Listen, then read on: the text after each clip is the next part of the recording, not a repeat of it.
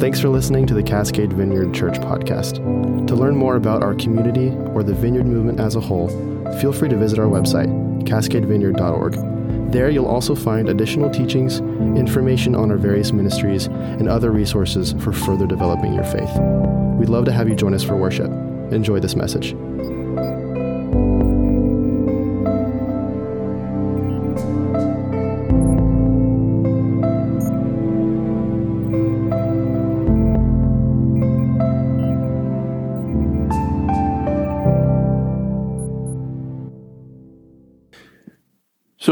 Everybody. Welcome. Welcome. Good morning to you. Um, as was said, I am not Glenn. I am Craig.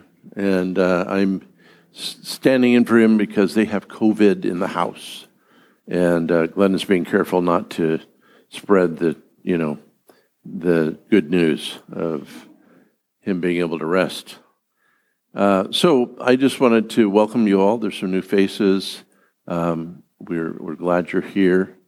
Um, I want to start with a story this morning, and this is a kind of a fable, we'll say, but it's and it's made up, but it, it has to do with a a middle-aged executive working in Portland, and he was working lots of hours and really striving to get ahead, but he became disillusioned with his worldly efforts and so he decided to take it uh, because it was felt far from God. So he decided to take a um, a Sabbath and leave Portland and move to uh, make a make a trip to uh, a local monastery, a Trappist monastery near Lafayette. And he was there, and he met a, a sage monk, and he talked to him about getting closer to God and his, he was instructed to sit in silence and do that several times a day, along with all the other things that he was doing. And um, after about two weeks, nothing was happening. And so he was frustrated. So he went back to his sage monk and he said, Nothing's happening. You know, what's the point of um, What's the point of this, all this sitting in, in silence? And the, the monk said to him, his mentor said, Well, it's very, it's very significant, as significant as the sun rising every morning. And in frustration, the middle aged detective said, So what's the point of what's the point? And the monk said, The point is this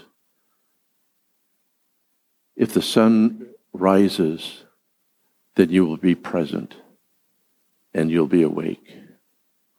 And that's part of, um, that's kind of the, the point of what I want to talk about today is how do we stay awake in a culture that demands our attention? And so um, we're in this series called Rhythms of Grace. And, and um, if, if we're going to have a rhythm of grace, we also have to have means of grace that meet us. And this would be hopefully on a slide.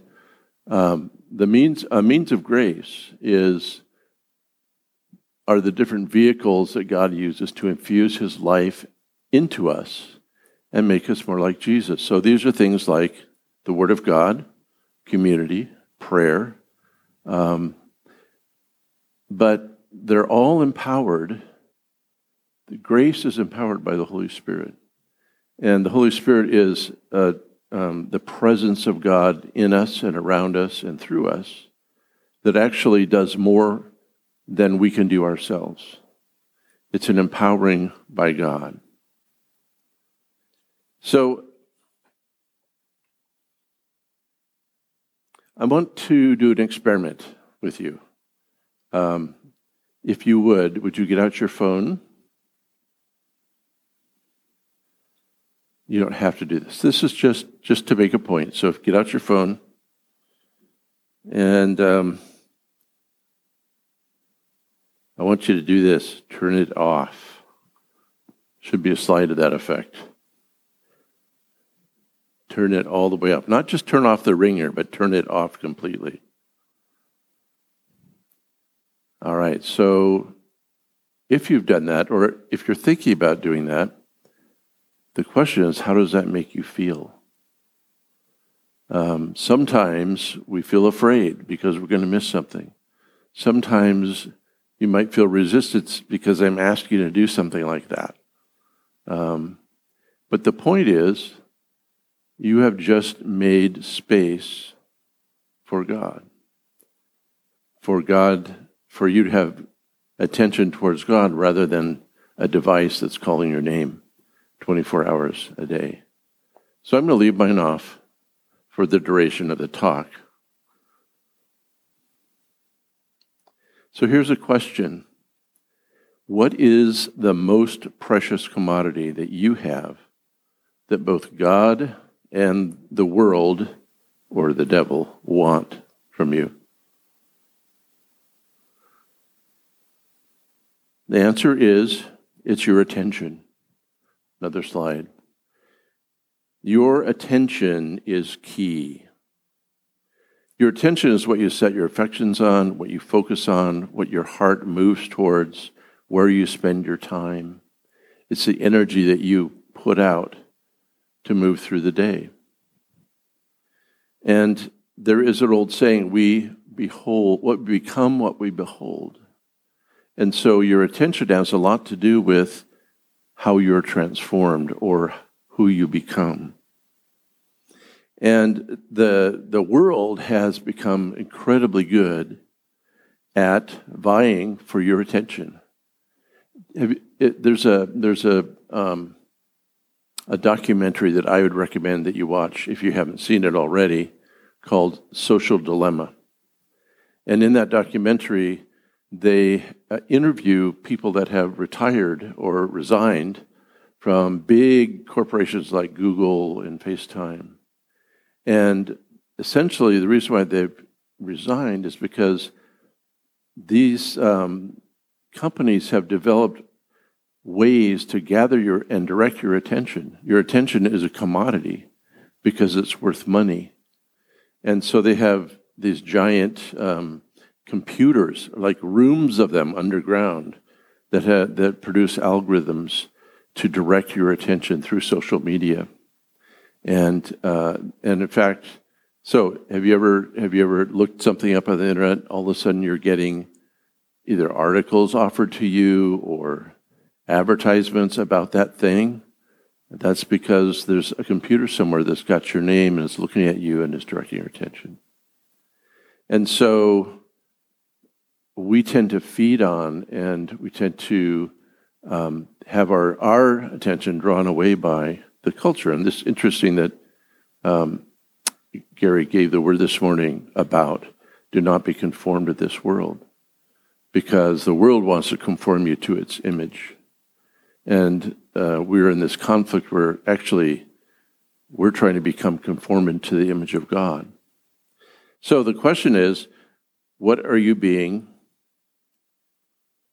What, where's your attention and how are you being formed? Is it on the polarized drama between the right and the left politically? Is it trying to survive having three kids and Sunday, Saturday, Sunday, um, sports? Is it working three jobs to try to make ends meet? Um, is it, you know, binging on crime series or cooking shows? What has your attention? And you could like fill in the blank there. But here's something that I think is an important principle for us to remember. And uh, next slide, please. Um, I want to read to you out of um, Ephesians 4 17 through 19. And this is Paul speaking and instructing um, the Ephesians on how to stay on course with equipping yourself to serve God. He says, I tell you this and insist on it in the Lord that you must no longer live as the Gentiles. And for our purposes, those are, we could say, those embroiled in, in this culture, you know, this God's culture. No longer live as the Gentiles do in the futility of their thinking, which again, this is my ad, which is what results from misguided attentiveness, is darkened thinking. They are darkened in their understanding and separate from the life of God because of the ignorance that is in them due to the hardening of their hearts. Having lost all sensitivity, they have given themselves over to sensuality so as to indulge in every kind of impurity, and they are, they are full of greed, or other translations say, and with a continual lust for more. So, some of the words here are uh, that I just want to reinforce is futile thinking, darkened understanding, separation from the life of God, which is kind of an inner an inner ignorance, um, hardening of the heart, and a loss of sensitivity. And then there's this giving ourselves over to the thing that's drawing us or our, our habitual attentions. And so this is a the, then the effect of this is being involved in our in our five sense involvement in the culture or any other thing is the possibility of having our heart dulled or hardened. And this is a very, very subtle, it's a very subtle process. And uh, we can, over time, just become sort of faint and far from God if we're not setting our attention on God um, on purpose. Our intention is to set our attention on God. And the, the, actually, the title of what I'm talking about today, I, I said, is Getting Away with God. And that's sort of the point, is how do we do that? Is that we, we have to be intentional about getting alone with God in whatever form that is, so that we can attend to Him. So, getting back to the cell phone exercise, we make space for God by turning things off that try to buy for our attention. Have you ever felt like you're moving through the days like a stone skipping over the water of your depth, the depth of your heart? If, if so, it may be that you've been sort of hardened by um, the demands of being involved in this culture.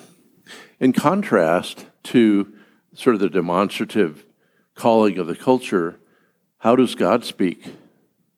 Um, sometimes he'll hit us over the head with a two by four, but um, usually it's a quiet voice, right? You'll remember the story of Elisha, who's fleeing from Jezebel, ends up in a cave, and he wants God to speak to him.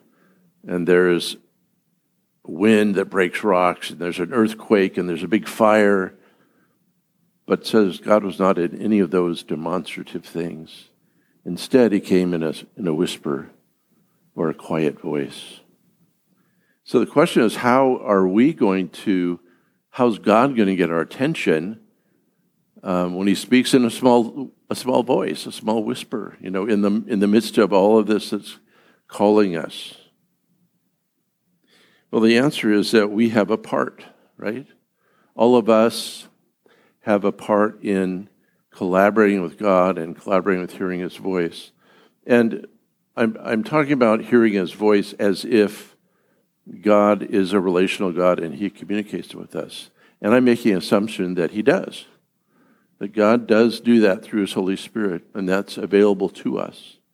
And so part of what I'm sharing today is about that process of how do we continue to cooperate with God in that process of um, hearing Him, hearing His love for us, hearing His desire for um, what we need to do inwardly to become conformed to the image of Jesus.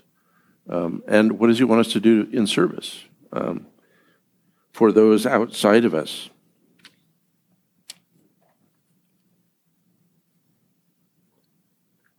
So, the primary reason for getting alone with God is to make space for awareness of his contact with us. Next slide.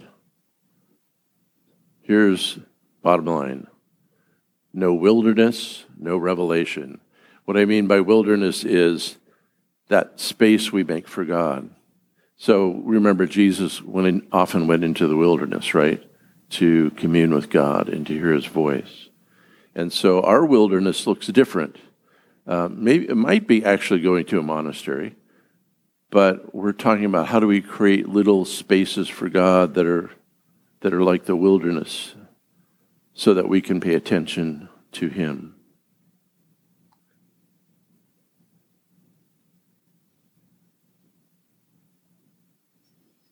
He wants us to do that so that He can talk to us about a great number of things that have to do with our life. So, what are the implications of what I've said so far? Um, I'm going to give you kind of like a, a device um, to for you to think about as a, a, sort of a way of thinking about this idea of retreating and and making myself available for God, and it's called slide. Uh, stop, look, and listen. Thank you.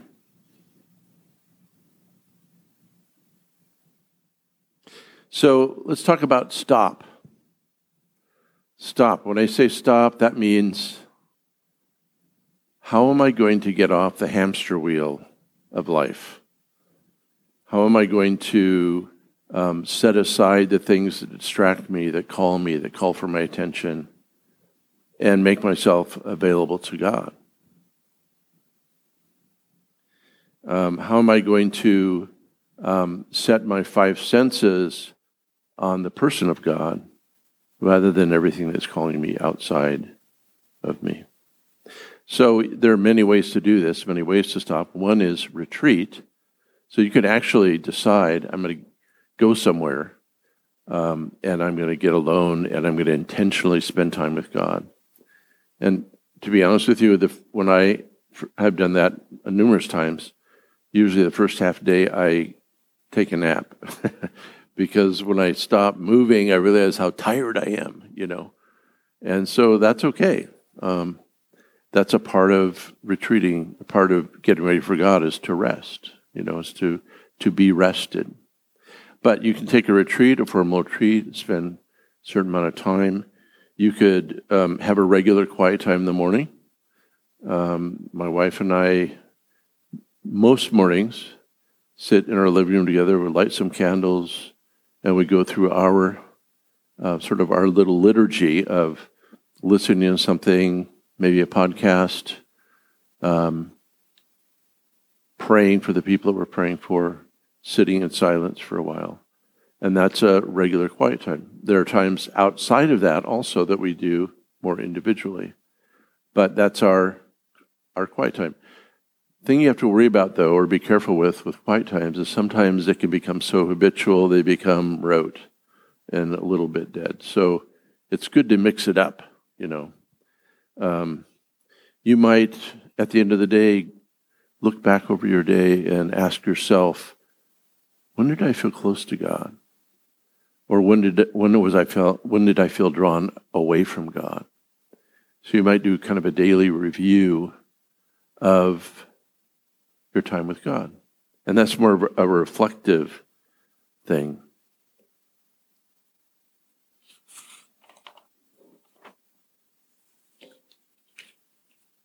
Some people set an alarm um, that alerts them like two, three, four, five times a day. Remember God. And so you stop whatever you're doing and you spend a few minutes um, just, you know, recollecting your day and saying, Hi, God, you know, um, I'm still here. You want to say anything to me? Um, you can do this in community, form a small group where the point is talking about what God is doing in my life. Some people use a journal as a way of stopping, reflecting. There are many ways. Is, this is creative, up to you. How do you personally, what works for you? But the point is to stop, to make space for God. Second thing is look or notice. Um, once you've stopped, um, then you let the Holy Spirit bring to your mind the, the, the little nudges, the little ways in which God has, tr- you know, been trying to get your attention. And sometimes this is, you know, it's not in the moment. It could be in the present moment. Once you stop, you then just begin praying and, and have a, an experience with God. But sometimes noticing is looking back and remembering, I think that was God. I think that was God and I missed it. Like I remember when, um, oh, this is a, it's kind of a hard memory for me, but um, when John Wimber, who was um, my, you know, my pastor, had cancer, and he, uh, I never felt close to him. I never felt like, you know, I know he knew my name, but it, there was not a big relationship. But for about two days, I had this really strong inner like feeling that I was supposed to go visit him. And, you know, but I thought my thinking was, no, he wouldn't want to see me, you know. But I, but I, and so I didn't do it. But I think that was a time when the Holy Spirit was really drawing me to, to do a visitation for whatever reason. And I, that's one of those things that I missed. But I looked, I looked back on that and I realized that was something that I missed. But there are many things that we can then say, what did that experience, what was that like, and notice it when we are in the present moment. If we bring, if we, if we recollect ourselves, if we rep, um, reflect on our lives, we, we get a clearer and clearer knowledge of how God speaks to us and when He's drawing us, either towards something He wants us to do or something He wants us to change inside. So, notice. Um, once you've stopped, then you notice little nudges from God, and that's a that's another. It's kind of a whole different sermon, you know. How do we hear God? And of course, that's unique for all of us, and there are many ways to do that. But this is a, this is call, a call to stop, look, or notice, and then last thing is listen. And listening to God is it implies that we uh, we're in dialogue. That's that means prayer, right? So listening to God happens in prayer. It's where we make ourselves available to hear His voice. Uh, we we put out our um, we pour our heart out and listen for what He's saying back to us. So it's not intercession, which is praying for others. This is something where we actually interact with God, and there are different ways to do that as well. So I'm going to share. Um, uh, let's see, next slide. Yeah, okay. Ta-da! Artwork. I'm going to share a little bit about um, a stop, look, and listen that was a part of my life. So I, um, I was I was a pastor for 32 years, and I knew I was retiring soon. And I began to wonder, what am I going to do in my retirement? Does God have you know something specific for me? And so I decided I needed to make a space to hear about that. And so I decided to go on a three day silent retreat. And um, so when I got there, so that was my stop. I made space for God to speak to me. When I got there, I saw this table that had all this art stuff on it, which I'm not really an artist, right? You may notice that. But um, it had, you know, popsicle sticks and watercolors and scissors and stamps and paper and all kinds of stuff. And I felt drawn to it. So that was my noticing. That was my looking. And I was instructed, I thought, okay, I'm going to try this. I've never done this before. I'm going to try this out, see what God will say to me through art. And um, so I was told by the person that was directing this, what you do is you go and pray, and if an image comes to you, then try to put it on paper. And so I didn't have a whole image, so I, the first thing that came to me was um, dragonflies, which uh, I thought, oh, popsicle sticks. You know, I, I, first put some dragonflies down on the on the um, on the page. And as I continued to work, um, the rest of the image sort of emerged as a field. Right? There's plants. There's a big flower in the bottom. There's little reeds, and there's birds, and um, uh, and then I, as I continued to talk to God, some words began to emerge. Um, and those words, I began to understand from God that you, my calling for you in retirement is not necessarily a bullseye. It doesn't have to be a specific place um, in a specific job or, or a specific activity. But here's what I want you to be doing wherever you are. So, in other words, my will for you is more like a field. It's more like a field where you have freedom to move around.